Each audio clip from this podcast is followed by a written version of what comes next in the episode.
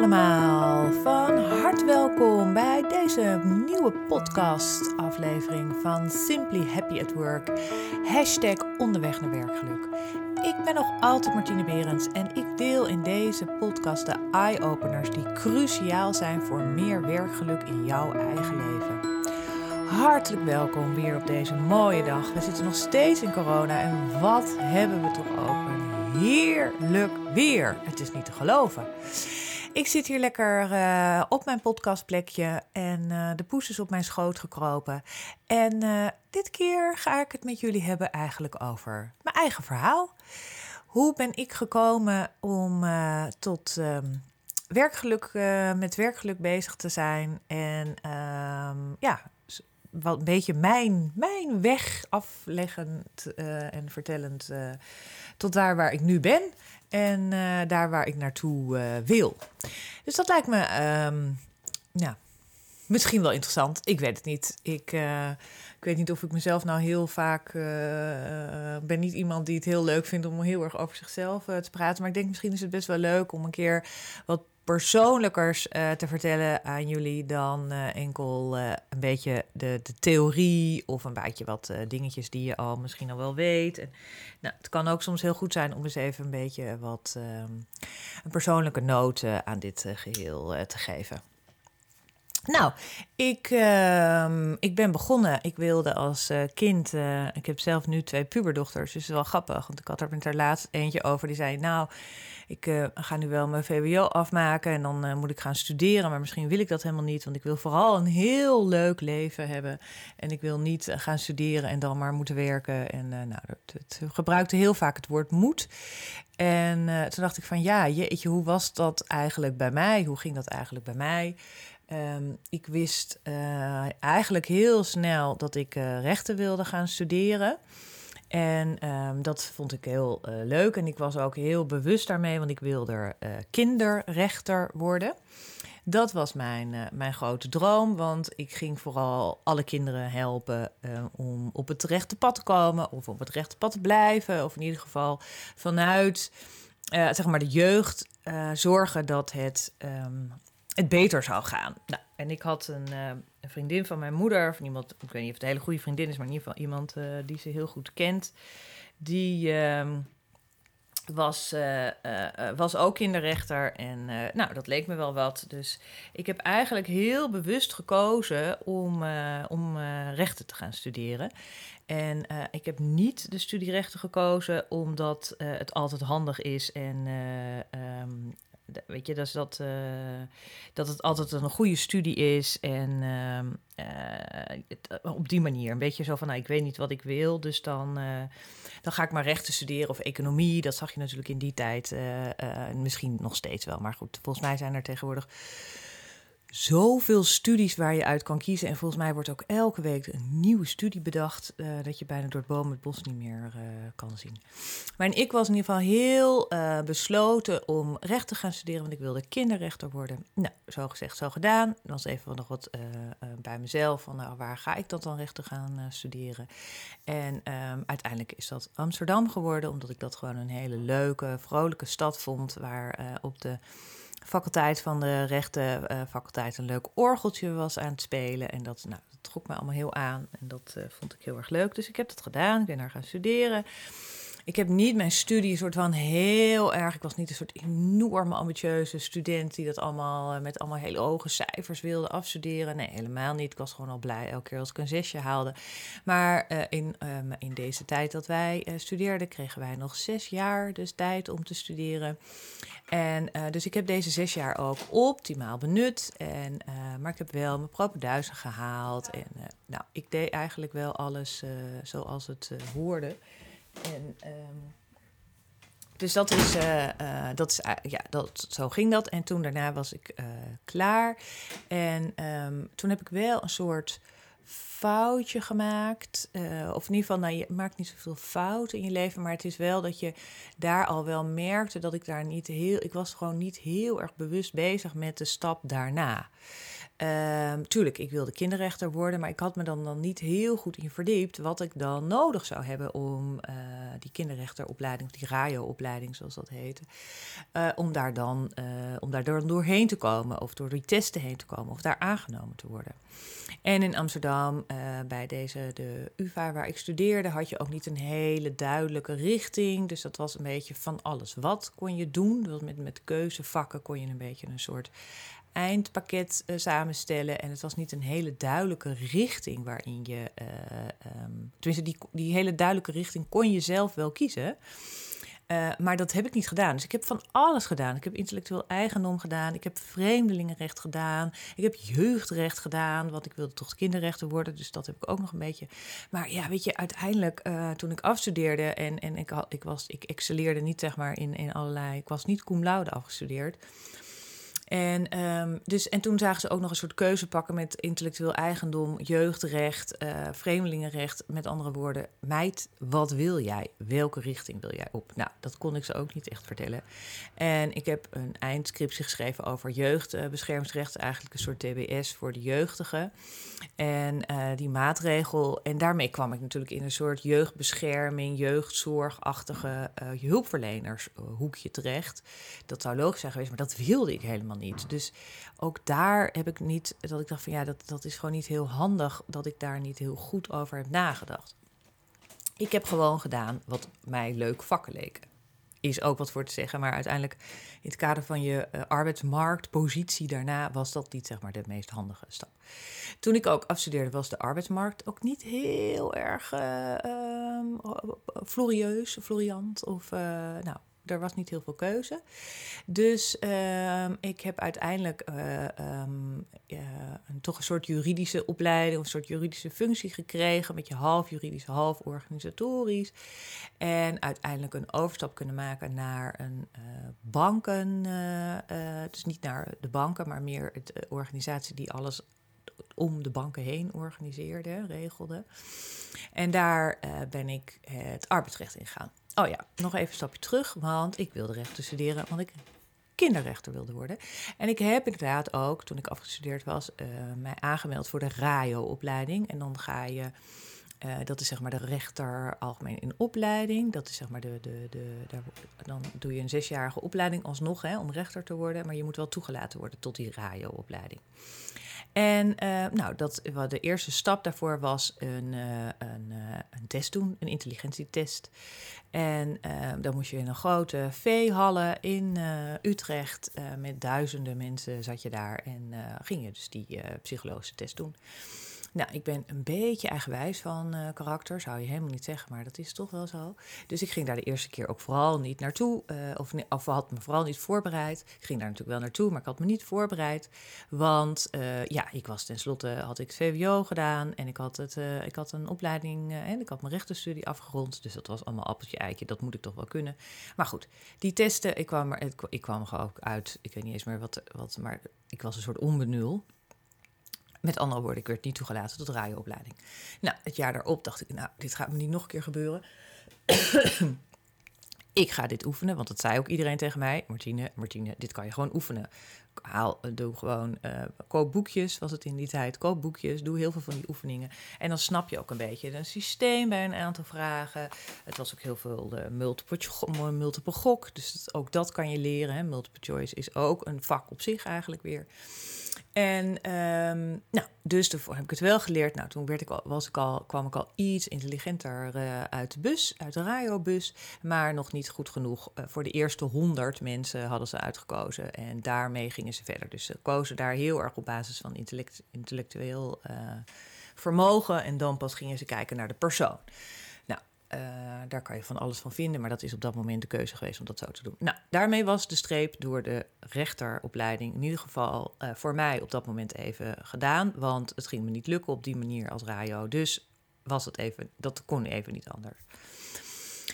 Um, nou, toen ben ik dus heel erg gaan zoeken naar een andere baan. Heb ik een soort baan gekregen waar ik een deel juridisch werk deed, maar ook een deel heel organisatorisch en feestjes organiseren, dat soort dingen. Superleuk. Maar uiteindelijk dacht ik wel, ja, ik wil uh, uh, toch weer, ik moet niet het hele juridische uh, band moet ik niet helemaal verliezen, want ik wil uiteindelijk die kinderrechter, of in ieder geval die rechter doen. Dus ik moet een beetje in het juridische blijven hangen.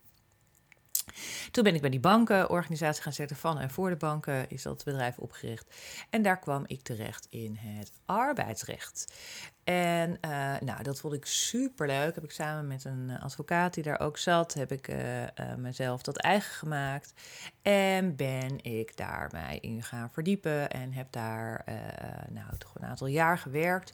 En ehm, ja, heel, heel leerzaam. Super leerzaam. Hartstikke leuk. Heel veel meegemaakt. En nou, ik, ik vond dat echt heel erg leuk. En daarmee, ik vond het arbeidsrecht ook gewoon echt een heel leuk uh, rechtsgebied, omdat je gewoon heel erg met mensen werkt. En heel erg, want ja, de mensen moeten het voor jou doen. De mensen zijn jouw uh, handen uh, waarmee je het product wat jij hebt of de dienst die je wilt uitbrengen, die, dat, die kunnen dat voor jou waarmaken. Dus dat vond ik echt heel erg leuk.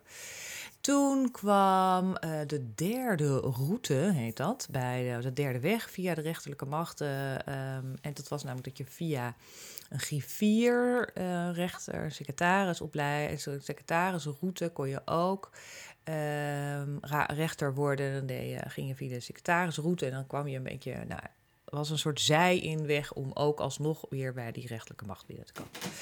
Nou, bij mij was het natuurlijk altijd nog een keertje kwam dat weer boven van ik wil uh, kinderrechter worden. Dus deze derde weg, derde, derde route kwam op mijn pad. Ik dacht, nou, dat ga ik doen.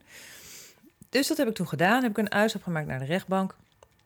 Ik ben bij de rechtbank Utrecht terechtgekomen en op de meest, uh, ja, wel, wel meest uh, uh, dynamische afdeling binnen de rechtbank. Dat was namelijk ehm, de kortgedingen. Dus dat was een hele, heel leuk, maar tegelijkertijd eigenlijk ook best wel ingewikkeld. En, um, en voor mijzelf, zeg maar, een enorme omschakeling, omdat ik gewend was vanuit een soort bedrijfsjuristachtige rol uh, juridisch advies te geven aan techneuten of aan uh, dingen. En dat moest vooral gewoon, je, het moest heel duidelijke taal zijn. Je moet vooral niet verzanden in allerlei toerekenbare tekortkomingen in de nakoming van de overeenkomst. Want dan zag je al die techneuten en al die ICT'ers, die haakten allemaal af. Dus ik was gewend in heel erg Jip en Janneke taal en in Nijntjes taal uit te leggen hoe het juridisch wel kon of niet kon. Um, en dat was, en bij de rechtbank moet je natuurlijk vooral al die hele woelige taal gebruiken in die um, uitspraken. Want uh, ja, tenslotte, je, het is een vak en dat vak moet je ook gewoon uh, beheersen. En het feit dat de mensen die dit lezen, dat vonnis of dat uitspraak, totaal niet begrijpen wat er staat en of ze nou gewonnen of verloren hebben, want dat is uiteindelijk natuurlijk waar mensen uh, het om doen. Dat, doet, dat deed er niet toe. Dus dat was voor mij zelf een enorme omschakeling. En wat voor mij ook een enorme omschakeling was, is van het feit dat ik uit een bedrijfsleven kwam. Waarin gewoon er geld werd verdiend en commercieel werd gedacht. En ook wat dat wat werd natuurlijk ook verwacht van, uh, van jou als jurist in jouw rol.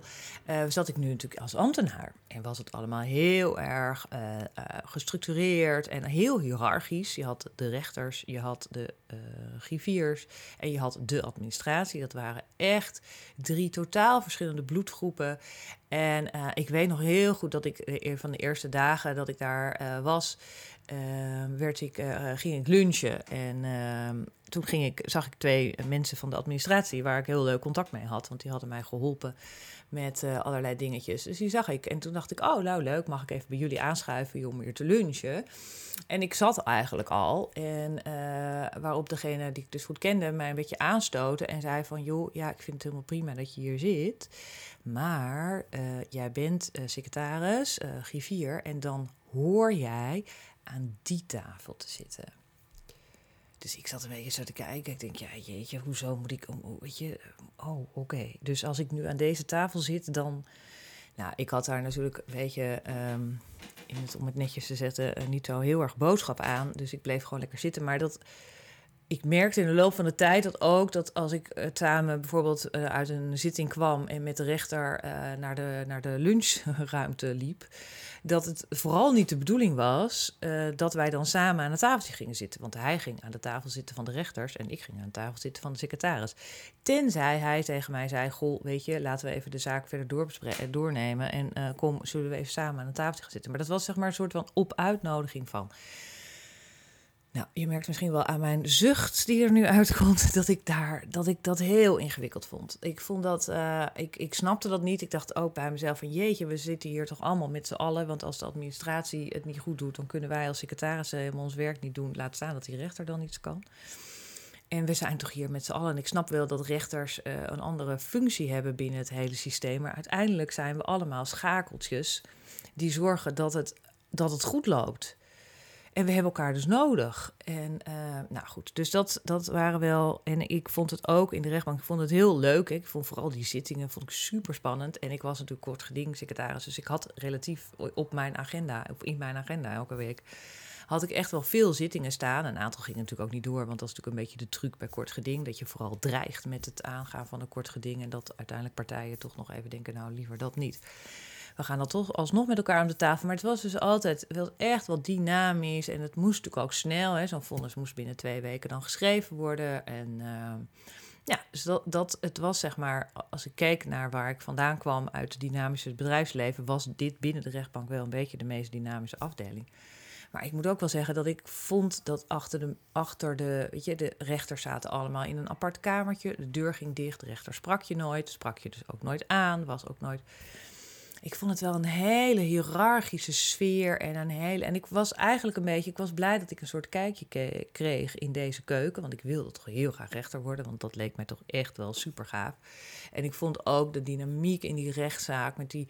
Uh, rechtszaal waar je dan zat en die rechter en de partijen hoorde en de advocaat en de personen en de verhalen. En nou, ik vond dat allemaal heel interessant. En ik vond het ook altijd heel mooi om daar een soort van wel overwogen beslissing dan over te kunnen nemen. Of niet. Of dat je zegt, ja, je hebt wel gelijk. Ik, ik snap wel waar je naartoe wilt. Maar de recht, uh, het recht zegt nou eenmaal iets anders. Dus ik kan ook niet zo heel veel voor je doen, bij wijze van spreken. Dus dat was wel uh, uh, soms wel eens een beetje hard, zeg maar. Um, maar ik vond het eigenlijk, het keukje, het kijkje in de keuken die ik kreeg, ik vond het een beetje. Ik, vond het, ik dacht, ja, dit is niet de organisatie waar ik wil werken. Want ook had je ook nog eens een keertje, dat je natuurlijk de strafzaken, hè, dus alle wat we nu allemaal kennen van uh, de mokro-maffia en alle uh, criminelen die allemaal berecht worden. En daar, hè, in de kranten staan natuurlijk vol van dat soort grote passage uh, rechtszaken. Maar dat zijn de strafrechters. En ik moet heel eerlijk zeggen dat binnen de advocatuur, of binnen de onder de rechters, onderling, is er ook nog een keertje een soort enorme hiërarchie. Want die strafrechters worden toch altijd een beetje als de cowboys uh, beschouwd. In ieder geval toen, in mijn tijd zeker. En dan heb je nog de bestuursrechters. Nou, dat is altijd een beetje zo'n apart geval. Dan heb je de, de familierechters, hè, dus al die echtscheidingen doen en dat soort dingen. Nou, die, die zijn ook een beetje. Maar de civiele rechters, dus die, hè, zij die het, het, het recht doen tussen twee burgers of tussen twee partijen of tussen twee bedrijven. Ja, die staan in aanzien. Dat zijn de mensen. Dus dat is ook nog wel heel grappig. Terwijl eigenlijk, als je dan kijkt naar de persoonlijke, hè, de personen achter deze rechters, dan zie je inderdaad dat die strafrechtrechters, dat waren ook inderdaad een beetje de joviale, gezellige, vrolijke personen. En um, uh, ja, dus dat is, ook, dat is ook zo grappig hoe dat dan ook weer binnen zo'n. Um, binnen zo'n rechtbank allemaal weer verschillend is. Maar dat er eigenlijk heel erg op neergekeken wordt ook. Omdat dat strafrecht, zeg maar, het boek strafrecht, als je kijkt naar de, de dikte van een strafwetboek, is niet zo groot. Het is, een vrij, het is op zich vrij simpel. Um, en het, het, het, burgerlijk wetboek, dat zijn natuurlijk zeven delen. En dat is natuurlijk allemaal nou, hoogdravend, bla bla bla. Maar zo werd er ook een beetje op elkaar neer, hè, op elkaar, op, ja, neergekeken op elkaar. Nou, ik vond het, ik dacht wel van, nou, dit is, ik vind het, het vak, zeg maar, mooi om, om een soort weloverwogen beslissing te nemen en een beetje dit allemaal alles afwegend bla. Maar ik vind het, de hele hiërarchie en de hele uh, organisatie van het, werd ik, daar werd ik echt niet uh, heel uh, blij van. Dus daar, uh, dat heb ik niet heel lang volgehouden, um, dit uitstapje. Maar daarmee was voor mij wel mijn droom om kinderrechter te worden, was wel, uh, daar, daar kon een streep doorheen. En uh, het is niet zo dat het een soort streep vanuit frustratie werd of zo. Van, nee, maar ik kon gewoon heel erg van, oké, weet je, deze route, de derde weg die er is, is ook nog een hele lange weg. Want dat was, die duurde niet zes jaar, maar negen jaar. En ik geloof dat deze was net inge, was nog niet zo lang ingesteld, maar er, er was nog niemand had zeg maar uh, de eindstrepen gehaald. Want het was heel ingewikkeld.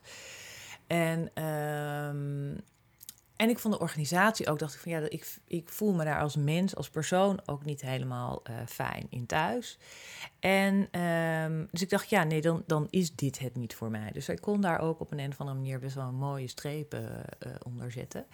En uh, toen kwam ik terecht bij een juridisch adviesbureau. En dat is ook wel grappig, want het was ook een beetje een atypisch uh, adviesbureau. Um, ik ben zelf zeg maar nooit advocaat geworden. Dat, dat zeg maar als ik één ding van de dingen heb. Je krijgt eigenlijk in je leven alleen maar spijt van dingen die je niet gedaan hebt. En dan denk ik van ja, weet je, ik vind het feit dat ik geen advocaat ben geworden en die advocaatopleiding niet heb gedaan, dat is eigenlijk gewoon echt heel zonde omdat uh, het A een hele goede gedegen opleiding is. B, uh, de mogelijkheden voor jou uh, weer vergroot zijn en, en ruimer zijn en je meer kant op kan.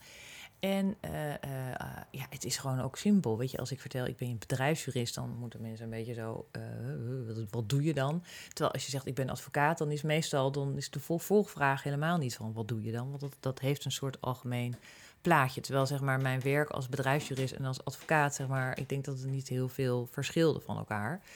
Um, zeker niet in de functies en de bedrijven waar ik heb gewerkt. Maar goed, het, het is wel een verschil. Dus ik heb altijd wel aan mensen die mij vroegen van ga je advies geven? Of, of denk van ja, weet je, er is eigenlijk maar één advies. En dat is gewoon ga die advocaatopleiding doen. En, en doe dat gewoon.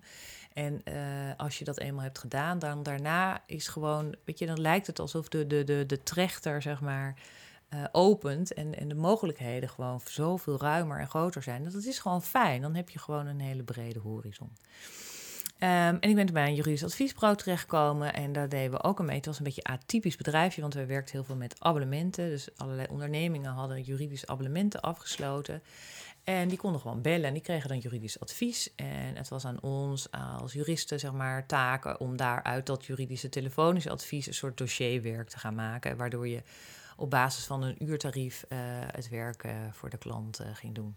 Nou, dat was heel leuk, was echt superleuk. Dat was een beetje, omdat het, we zijn een beetje, waren een beetje vreemde eend in de bijt. Want je had toen nog in, dat, in, het, in het juridische landschap had je de rechtsbijstandverzekering, de DAS en de ARAG, die iedereen misschien wel kent. Nou, dat is zeg maar een, een tak. En je had de advocatuur. Die twee smaken waren er. En wij waren eigenlijk een beetje een soort derde ja, een soort daar, daartussen, want we zijn geen, dit was geen verzekering die je bij ons afsloot, dus daar voldeden we niet aan.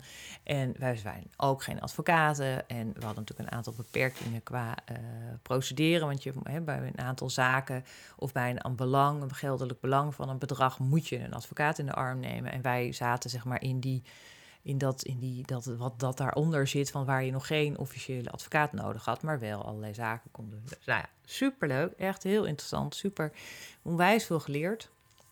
Uh, van het juridische ook, maar van ook vooral het menselijke aspect. Hoe krijg je je klanten met je mee? Hoe krijg je hoe leg je dingen goed uit? Uh, nou, dus dat, en, en, en ook wat ik leuk vond, is dat ik dus dit keer ook op heel veel in de rechtbank uh, stond. En dus de kant van de advocaat, altijd één kant van de partijen uh, moest gaan staan en verdedigen. En daar het beste voor, voor gedaan ziet te krijgen. Nou, superleuk. En ondertussen was ik ook wel een beetje, altijd een beetje zoekende van, hm, is dit juridisch het nou? En wat misschien ook al wel een beetje meer door ehm, uit dit, uit verhaal door ik, ik was heel erg op zoek naar het menselijke aspect van het verhaal. Van wat is nou, wat vind ik nou leuk en wat, uh, uh, waar, waar is de mens in dit verhaal? Dus ik heb uh, in deze organisatie waar ik heb gewerkt, heb ik ook een tijdje als uh, PNO-functionaris gewerkt. Omdat eigenlijk het hele bedrijf een beetje ja, door de eigenaar weet je, een houtje touwtje was opgezet. En niemand had een arbeidsovereenkomst, of in ieder geval was nooit dezelfde arbeidsovereenkomst. Dus eigenlijk zou die hele structuur van een soort bedrijf hebben we toen van, of, van, van begin af aan hebben dat opgebouwd en hebben dat hele juridische deel daar neergezet. Dus dat vond ik super leuk om te doen.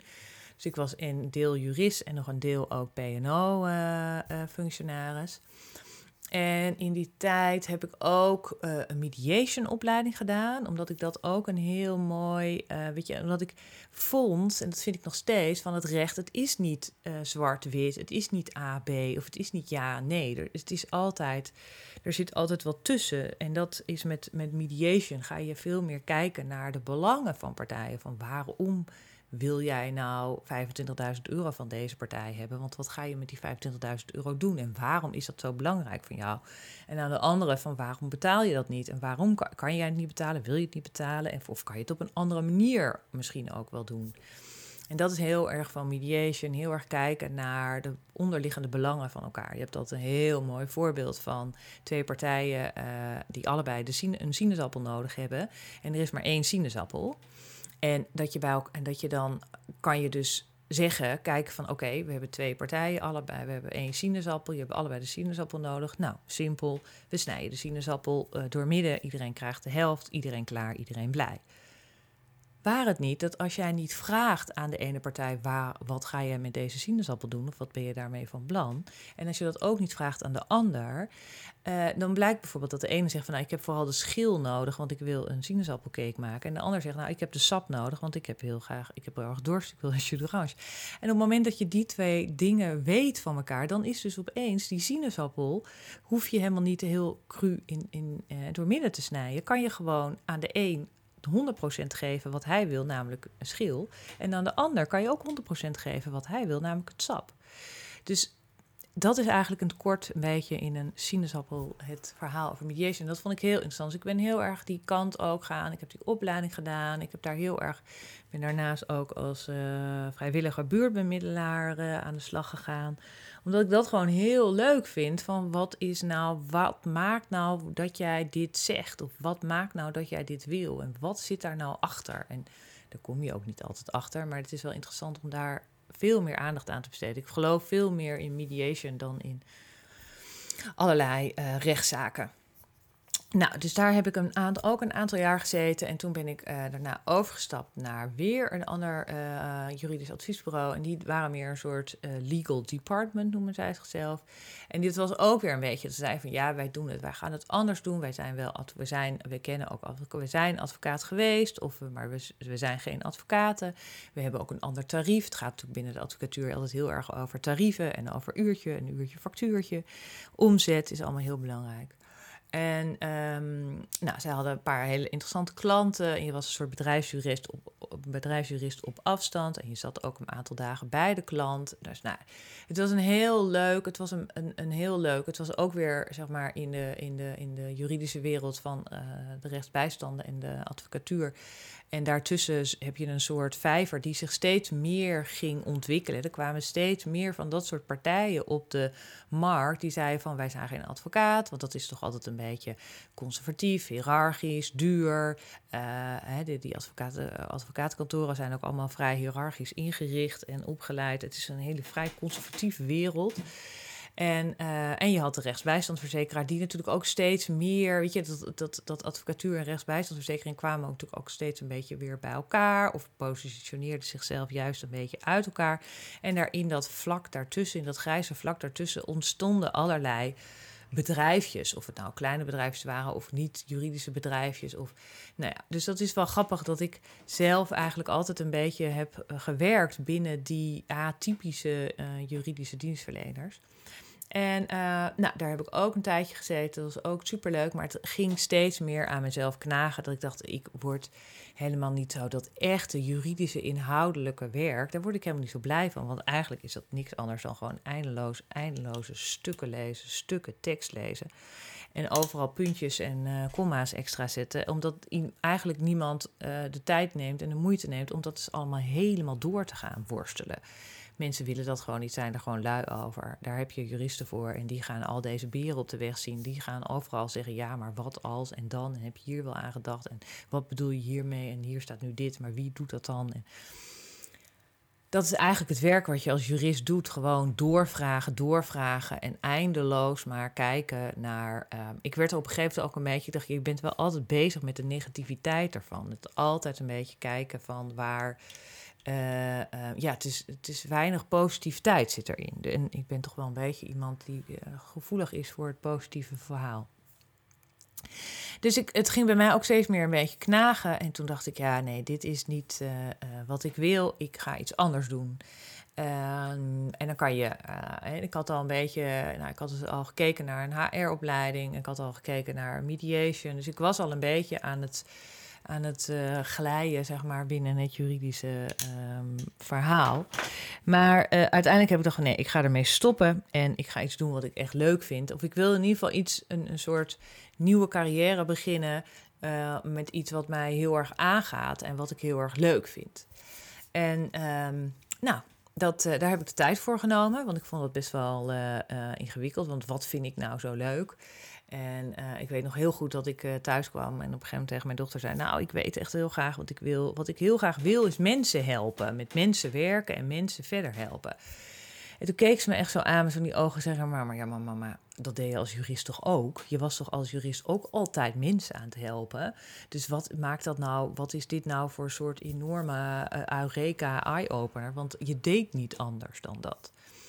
Um, en dat was voor, zeg maar, voor mij ook wel weer een soort eye-opener. Ik dacht dan, oh ja, weet je, eigenlijk ben ik altijd al daarmee bezig geweest. Want dat is natuurlijk eigenlijk juridische werk is altijd mensen verder helpen. En uh, dan heb je nu als instrument heb jij een wetboek. En, uh, maar je kan natuurlijk ook mensen op een andere manier verder helpen met bijvoorbeeld een, uh, een, de theorie van werkgeluk of dat mensen. Dus um, nou, ik heb daar een tijdje over nagedacht van wat wil ik nou eigenlijk uh, gaan doen en wat vind ik nou heel erg belangrijk. En um, toen ben ik uiteindelijk uitgekomen. Eerst dacht ik heel erg over vriendschap. Ik vond dat echt, ik dacht van jeetje, in deze samenleving waar we nu zijn, um, is, er, is er heel erg veel behoefte aan vriendschap. Weet je? Je, hebt, je hebt familie, vrienden en dat is een beetje de, de dragende kracht, zoals ik dat altijd noem, van uh, die je nodig hebt als mens. Waarmee je uh, gedragen wordt, maar ook uh, zelf onderdeel bent van deze draagkracht. En um, dus dat, maar ik, ik kon bij vriendschap niet zo heel erg een soort, daar een soort commercieel of nou, weet je, een zakelijk concept van maken. En uiteindelijk vond ik het toch ook altijd wel heel verbazingwekkend hoe mensen. Ik weet nog heel goed dat ik werkte bij deze bankorganisatie en dat ik daar gekoppeld werd aan een senior. En die senior zei: Nou, uh, nou leuk, welkom. Ik uh, werk hier nog vier jaar en uh, twaalf en elf maanden en twee dagen. Want dan daarna ga ik met dat is mijn pensioenleeftijd. Dan komt mijn pensioen. Toen dacht ik echt, jeetje, deze man is gewoon, die zit hier gewoon letterlijk af te tellen. Nou, dat uh, vond ik wel ingewikkeld, zeg maar. Dat je zo bezig bent met en dan. En daarna ging die leven of zo. En dacht ik, waarom ben je nou al niet aan het leven? Waarom, weet je, wat, wat, waarom stop jij nu? En, ga je dan over die vier jaar en elf maanden en drie dagen... ga je pas werken of leven? Um, nou, dus dat is eigenlijk ook een beetje dat ik dacht van ja, er zijn zo weinig. Dus ik kom weinig mensen tegen die gewoon heel blij zijn met hun werk. En werken ook niet zozeer zien als werken, maar gewoon als, als onderdeel van het leven. Ze zijn vooral aan het leven en, en, en uiteraard werken ze ook. En um, dus dat was eigenlijk een beetje dat ik dacht van ja, daar ga ik mee aan de slag. En dat is mijn missie. En daar wil ik dat Nederland gewoon een hele fijne werkvloer gaat zijn voor iedereen. En dat iedereen gewoon heel veel vreugde en heel veel plezier en heel veel positiviteit haalt uit het feit dat je gewoon werkt. En dat je met je werk ontwikkelt en dat je doet wat je leuk vindt. En op het moment dat je doet wat je leuk vindt, is werken ook niet meer. Ze voelt het ook niet meer als een soort moeten en als werken. Nou, dus daar komt een beetje mijn uh, uh, heel lang verhaal over hoe ik vanuit de juridische wereld kom bij, uh, bij werkgeluk en daar een mooie draai aan mee te maken. En uiteindelijk kom ik natuurlijk ook in een soort adviesrol terecht, wat ik natuurlijk als jurist altijd ook deed. En um, ja, dat, ga ik, dat, dat doe ik natuurlijk nu ook. Dat is ook ehm, dus ja, dat is gewoon heel fijn om dat op deze manier zo uh, te doen en uh, ja, om daarmee zo uh, bezig te zijn. Dus uh, ja, dat is een beetje mijn verhaal. mijn verhaal om te komen van van uh, het beeld van de kinderrechter en de, uh, de kinderrechter tot nu de werkgeluk-expert. En het helpen van bedrijven om te zorgen dat deze werkvloer en het kantoorleven gewoon heel fijn is voor mensen. En dat is ook ontzettend leuk om, uh, om te doen. En uiteraard is het ook heel leuk om dat te gaan doen, om dat te doen in de in deze juridische, toch iets wat juridische conservatieve wereld, waarin het lastig is, zeg maar, om daar een soort, om daar een beetje beweging in te gaan krijgen. Maar zo langzamerhand komt daar natuurlijk steeds meer beweging in. En dat is ook echt belangrijk en heel goed, zeker in deze wereld. Waarin, ehm, waar toch echt wel veranderingen bezig zijn. Dus daar ehm, ben ik een beetje terechtgekomen. En um, ik ben ik een beetje nu terechtgekomen aan het einde van deze podcast. Want ik zie dat ik al best wel. Dit gaat natuurlijk best wel snel als je zo een beetje je eigen verhaal vertelt. Van waar kom ik vandaan en wat is mijn drijfveer. Um, dan uh, merk je dat het al vrij snel het, de tijd gaat zijn. Dus ik wil jullie super bedanken om uh, te luisteren naar deze, iets wat, deze keer wat meer persoonlijke podcast. Uh, ik heb een hele serie over opgenomen over uh, werkgeluk. Die kan je op je gemak op, terugluisteren bij Spotify, Google Podcast, Soundcloud. Nou, leuk als je deze podcast hebt gehoord en daar wat opmerkingen over wilt achterlaten. Dat je anderen ook attent wil maken op deze podcast. En um, ik ga weer lesgeven. Ja, het mag weer. Vanaf uh, eh, 2 juni gaat ook weer de bewustzijnsschool in Amsterdam uh, open. En ik ga op dinsdag van 5 tot half 7 weer mijn les geven. Creëer je eigen werkgeluk. Dus dat is super leuk. Ik heb er onwijs veel zin in. Dus ik zou ook zeggen, doe allemaal mee. Meld je aan. Kom naar de bewustzijnsschool op de Keizersgracht. Niet allemaal tegelijk, want ook wij hebben nog een beetje met de COVID-19-richtlijnen te maken. Maar uh, kom, kom gezellig en werk mee aan je eigen werkgeluk. En uh, dan vertel ik je er alles over. En, nou, voor nu, op deze mooie dag, wens ik jullie een heel fijn dag. En fijne voortzetting ook van de dag. Ik vind het heel fijn dat jullie hebben geluisterd. En tot de volgende keer en tot de volgende podcast. Dank je.